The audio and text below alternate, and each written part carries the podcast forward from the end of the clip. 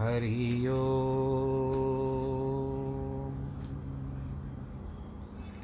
हरि ओम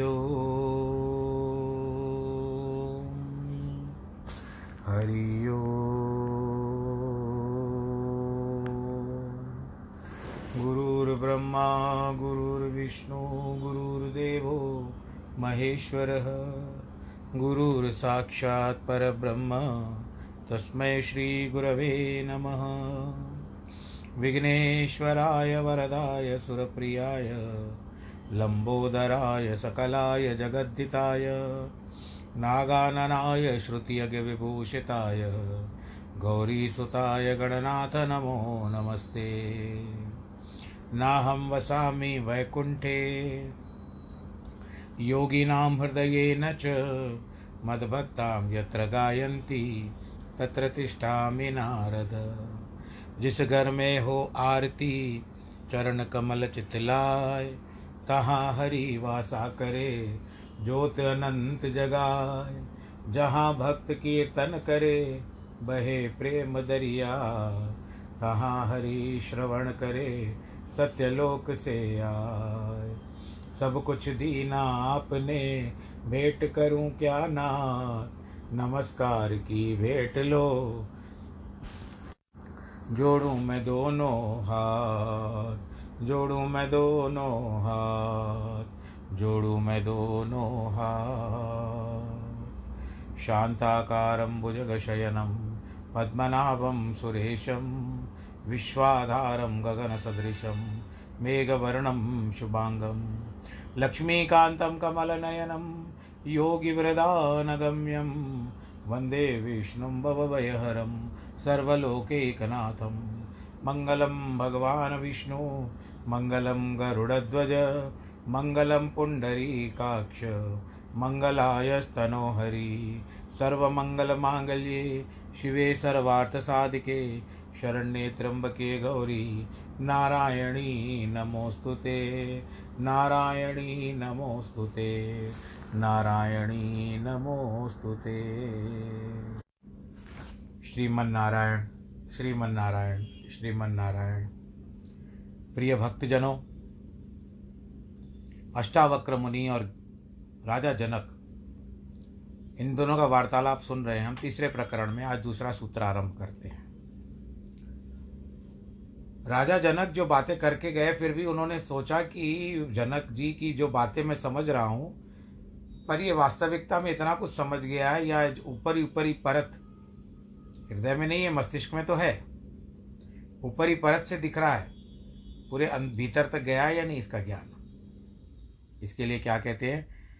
आत्मज्ञाना देहो प्रीति विषय ब्रह्म गोचरे शुक्तेर ज्ञान तो लोभो यथारथ विभ्रमे। आश्चर्य की बात कि आत्मा के अज्ञान से विषय का भ्रम होने पर भी वैसी प्राप्ति होती है। जैसे सीपी के अज्ञान से चांदी की भ्रांति से लोभ होता है। इस बात में बताते अष्टावक्र आसक्ति का कारण बताते हुए जनक से प्रश्न करते हैं, जिस प्रकार सीपी के अज्ञान से उसमें चांदी की भ्रांति होती है, एवं इसी चांदी की भ्रांति से लोभ पैदा होता है। सीप आप जानते हो ना सीपी? जब यह स्पष्ट देख, दिया गया कि चांदी नहीं सीपी है तो फिर लोभ नष्ट हो जाना चाहिए। लोभ का कारण यह भ्रांति ही थी कि यह चांदी दिखाई देती है। इस प्रकार आत्मा के अज्ञान से विषयों का भ्रम हो गया था, एवं उनके राग पैदा हो गए थे, आसक्ति हो गई थी। विषयों में ही सुख है, किंतु अब तो आत्मज्ञान होने से भ्रम छूट जाना चाहिए था। आश्चर्य कि आत्मज्ञान के बाद भी तो इन विषयों को नहीं छोड़ रहा है, एवं प्रीति तेरी अभी भी बनी हुई है वह क्यों थोड़ा मुझे बता? इसका कारण क्या है? तो यहाँ पर जो प्रश्न पूछा, वहीं पर रुका है। आगे नारायण भगवान की ओर मुड़ते हैं। बोलो, नारायण भगवान की जय। विष्णु पुराण में हम प्रवेश कर रहे हैं, चतुर्थ अंश में आज पहला अध्याय। है इसके कुल मिलाकर के छः अंश है। तो हम अभी चौथे अंश में पहुँच चुके हैं। तीन अंश हमने पूरे कर किए हैं। विष्णु पुराण के चतुर्थ अंश में पहले अध्याय में बताते हैं, वैवस मनु के वंश का विवरण बताते हैं। श्री मैत्रेय उवाच, भगवन् नरे कार्य साधु कर्मण्यवस्थिते तन्मयम गुरुणा गुरुणाम ख्यातम नित्य नियमित कात्मक कामात्मकम।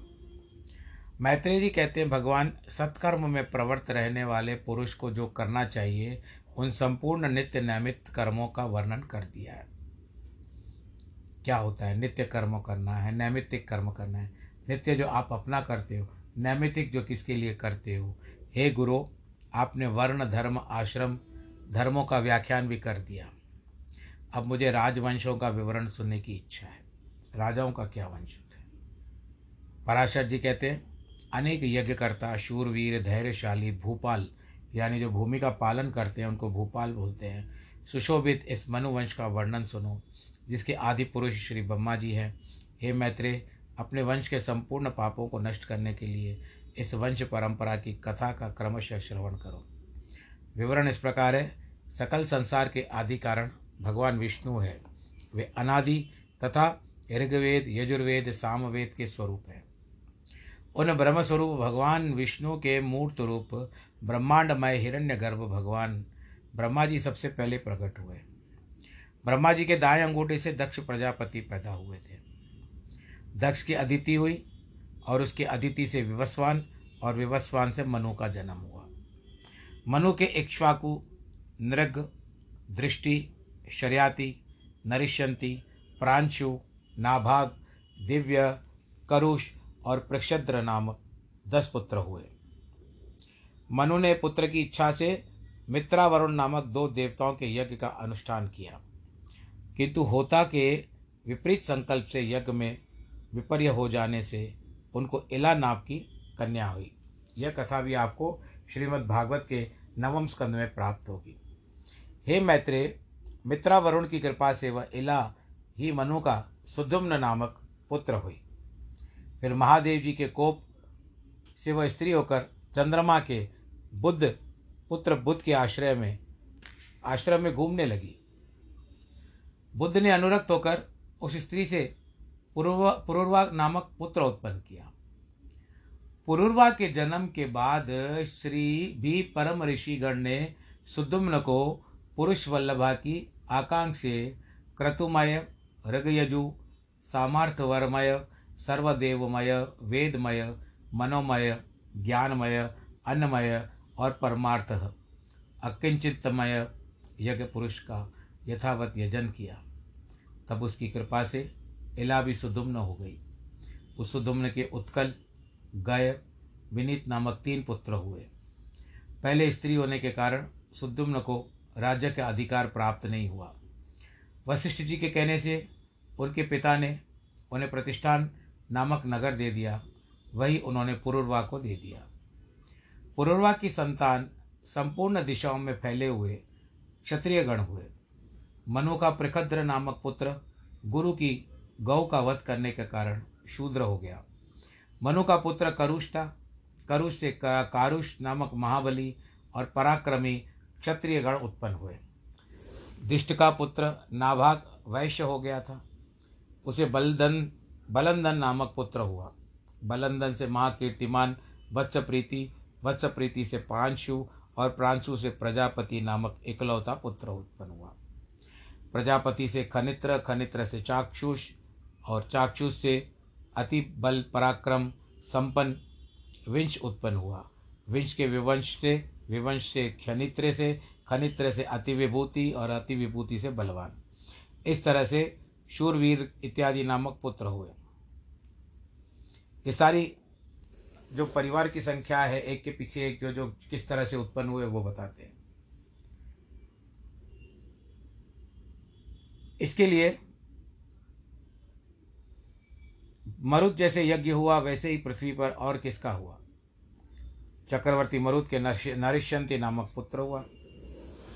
अब इस तरह से सुद्रति, नर से चंद्र और चंद्र से केवल हुआ। केवल बंधुमान बंधुमान से वेगवान। विशाल पुत्र हेमचंद्र। हेमचंद्र का चंद्र, धूम्राक्ष धूम्राक्ष इत्यादि। ये सारा परिवार, कुटुंब एक के पीछे एक। शरियाती, मनुपुत्र शरियाती सुकन्या नाम वाली एक कन्या हुई। इसका विवाह चवन ऋषि के साथ हुआ। शराती के आनर्थ नामक एक परम धार्मिक पुत्र हुआ। आनर्थ के रेवत नामक पुत्र हुआ। अब ये रेवत जो है, इसकी पुत्री, जहाँ तक मैं समझता हूँ, इसी की पुत्री रेवती बलराम जी की पत्नी बनी। कुकुद भी नामक एक अति धर्मात्मा पुत्र था। सौ भाइयों में बड़ा था। उसमें रेवती नाम की बड़ी कन्या थी। एक कन्या हुई। तो वो पूछने लगा कि मेरी पुत्री का कौन पति बनेगा? तो कहते हैं कि जाओ, द्वापर युग के समय में भगवान संकर्षण जो है, बलराम के रूप में उत्पन्न होंगे। उनको तुम अपनी पुत्री दे देना। कहते जो इच्छा प्रयत्न यानी प्रतीक्षा की गई। जब समय आया द्वापर युग में बलराम जी की उत्पत्ति हुई तो अपनी पुत्री को देने के लिए आया वो। और ब्रह्मा जी की आज्ञा सुनकर सबने स्वीकार कर लिया, परंतु वो बहुत लंबी थी। इसके लिए ब्रह्मा, तब बलराम जी ने अपने हल से उसको अपने समान कर दिया थोड़ा सा अपने से कम रखा और फिर उसके साथ ब्याह कर दिया। तो ऐसा है कि आकाश से भी कोई आपके लिए उतर सकता है एक चातुर्मास की कथा आती है, आप लोगों ने सुनी होगी। कथा होती है चौमासे की, उस समय माता पूछती है कि तेरी कोई इच्छा है तो बता। कहता है, आकाश वहाँ मार्ग से एक विमान आए, उसमें कन्या बैठी उसके साथ मेरा ब्याह हो जाए। आप लोगों ने जिन्होंने रखा होगा, उन्होंने कथा सुनी होगी तो उनको तो याद होगा। तो कभी कभी ऊपर से भी कोई आशीर्वाद प्राप्त हो सकता है। अब इस तरह से यहाँ पर बात जो आती है, कन्या के योग्य वर जब पूछा तो उन्होंने ये बात बताई और ब्रह्मा जी कहते हैं कि जिस अजन्मा सर्वमय विदाता परमेश्वर आदि मध्य अंत स्वरूप स्वभाव सार का हम ज्ञान नहीं जान सकते। ब्याह हो गया। अब ब्रह्मा जी रेवत को बताते, राजन पूर्व काल में तुम्हारी जो अमरावती के समान कुशस्थली नामक पुरी थी अब वो द्वारकापुरी हो चुकी है। वहीं वे बलदा बलदेव नामक भगवान के विष्णु और के अंश विराजमान है। ये नरेंद्र तुम यह कन्या उस मायामय को दे दो। ये बात बताई तो इस तरह से देव देवकी का आ, क्या कहते रेवती का और बलराम जी का ब्याह हो गया। अब आगे क्या कहते हैं रेवत ककुत भी ब्रह्मलोक से लौटकर नहीं आए थे। उसी समय पुण्यजन नामक राक्षसों ने उनकी कुशस्थली का ध्वंस कर दिया। सौ पुण्यजन राक्षसों के भय से सब भाग गए।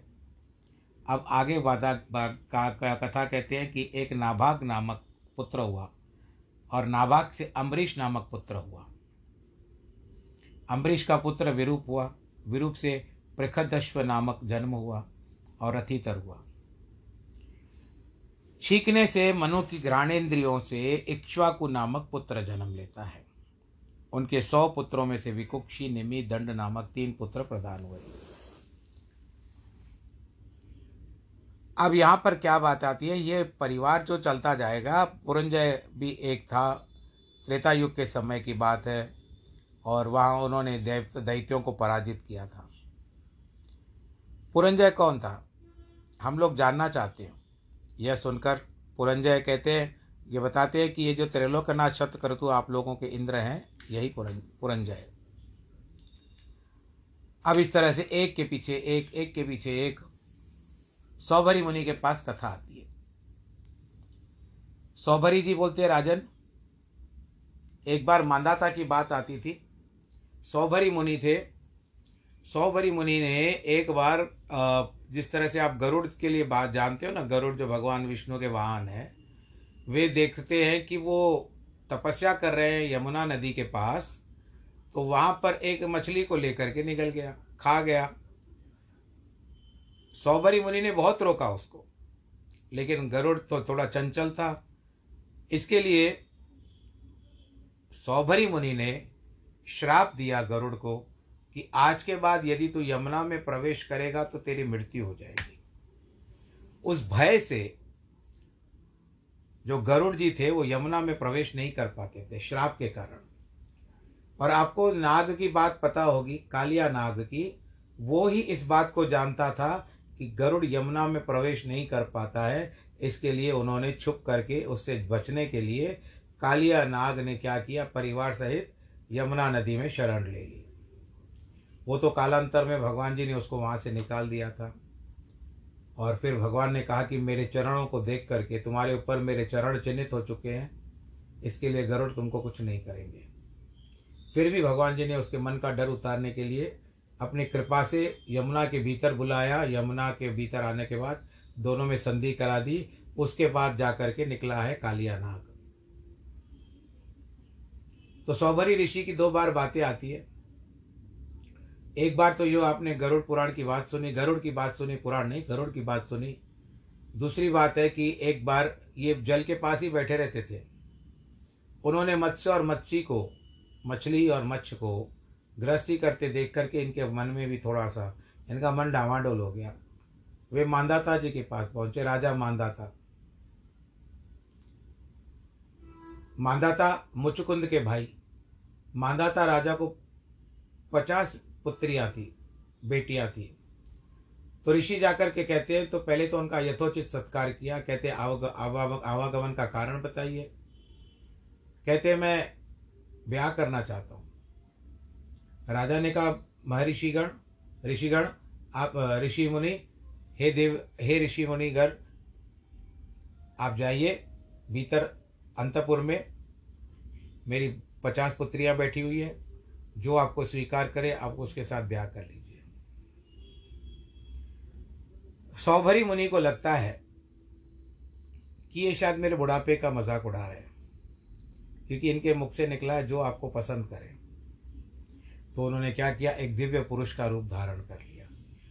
और जैसे अंतपुर में पहुँचे, पचासों ने इनको स्वीकार कर लिया और उनके साथ ब्याह हो गया। उस समय में भाई, ऐसे कानूनी वानूनी बातें नहीं थी। और शास्त्रों को लिखा हुआ है, इसमें भी भगवान जी को कोई माया ही होगी, कोई लीला ही होगी। इसके लिए हमको उन बातों पर ध्यान न देते हुए अपने मन और मस्तिष्क को शुद्ध रख करके कथा सुननी चाहिए।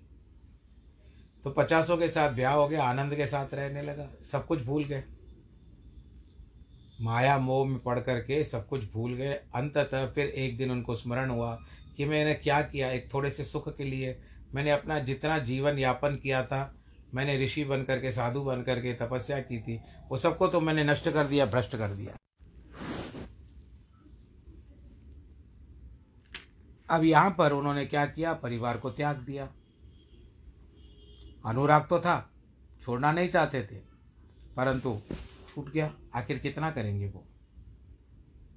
जो विधाता के द्वारा निर्मित है, ठह बना हुआ है, उसको हम मिटा नहीं सकते। राजा मानदाता की पचासी पुत्रियों का त्याग कर दिया। उनको यथोक्त फिर उन्होंने भी जो पचास पुत्रियाँ थी, उन्होंने भी कालांतर में अपने शरीर का त्याग कर दिया और वो परलोक सिधार गई। और वापस से ये आकर के सौभरी मुनि जो है, वो आकर के बड़े आनंद के साथ डेढ़ सौ पुत्र भी उत्पन्न हुए थे उनको। और इसके बाद वो अपने जीवन का मनोरसित करने के लिए आराम आनंद के साथ रहने लगे, यानी फिर तपस्या में लीन हो गए। तो इस प्रकार से दो बातें मैंने आपको सौभरी मुनि के बारे में बताई। मानदाता की संतति मानदाता के पुत्रों का संतान का वर्णन करते हैं। मानदाता अभी अभी जिनका नाम आपने सुना मानदाता के पुत्र अम्बरीश के युवनाश्व नामक पुत्र हुआ, फिर हारित हुआ। आपको पता होगा कि हारित का स्थान जो है हारित नामक नगर इस समय पाकिस्तान में है। अब उसका वर्तमान में नाम क्या है मुझे पता नहीं। जिससे अंगिरा गोत्रीय हारित गण उत्पन्न हुए थे। पूर्व काल में रसातल में मौने नामक छः करोड़ गंधर्व रहते थे। गंधर्व के पराक्रम से अपमानित तो नागेश्वरों की स्तुति की। अब इस तरह से रसातल में चले गए। रसातल में पहुँचने पर पुरुकुत्स ने भगवान से तेज से अपने शरीर से बल बढ़ा कर दिया। और इस तरह से समस्त नागराजों ने नर्मदा को यह वर दिया कि जो कोई तेरा स्मरण करेगा, उसकी इच्छा पूरी होगी। पुरुकुत्स ने नर्मदा से त्रसदस्यु नामक पुत्र उत्पन्न किया। त्रिशंकु उत्पन्न हुआ हर्षुआ हुए, एक बार बारह वर्ष तक अनावृष्टि रही। ये त्रिशंकु कौन था? यह राजा हरिश्चंद्र के पिता थे। विश्वामुत्र मुनि के स्त्री और बाल बच्चों, पोषणार्थ तथा चांडाल को छुड़ाने के लिए गंगा जी के तट पर एक वट वृक्ष के नीचे मृग का मांस बाँध आता था। त्रिशंकु से हरिश्चंद्र हरिश्चंद्र से रोहिताश्व, रोहितवाश्व से हरित हरित से चंचु इत्यादि पुत्र हुए। ये सारी जो बातें हैं, ये आपको श्रीमद् भागवत में भी मिल जाती है। आगे हम कथा कहते हैं सौदास की। कश्यप, सुता, सुमति और विदर्भराज, कन्या, कैशिनी, ये राजा सगर की दो स्त्रियाँ थीं। उनमें से संतानोत्पत्ति के लिए परम समाधि द्वारा आराधना किए जाने पर भगवान और ने यह वर दिया कि एक से वंश की वृद्धि करने वाला एक पुत्र दूसरी से साठ हज़ार पुत्र उत्पन्न हो गए। इससे किसी जो अभिष्ट हो, वह इच्छापूर्वक उसी को ग्रहण कर सकती है। उनके ऐसा कहने पर केशनी ने एक तथा सुमति ने साठ हज़ार पुत्रों को वरदान मांगा। महर्षि ने तथास्तु कहने पर कुछ दिनों में केशनी ने वंश को बढ़ाने वाले असमंजस नामक एक पुत्र को उत्पन्न किया और कश्यप कुमारी सुमति से साठ हज़ार पुत्र उत्पन्न हुए। राजकुमार असमंजस के अंशुमान नामक पुत्र उत्पन्न हुआ। वह असमंजस बाल्यावस्था में बड़ा दुराचारी था। पिता ने सोचा कि बाल्यावस्था बीत जाने पर बहुत समझदार होगा, किंतु यौवन के बीत जाने पर भी उसका आचरण न सुधरा तो पिता ने उसे त्याग दिया। उसने साठ हज़ार पुत्रों से भी असमंजस का चरित्र का अनुकरण किया।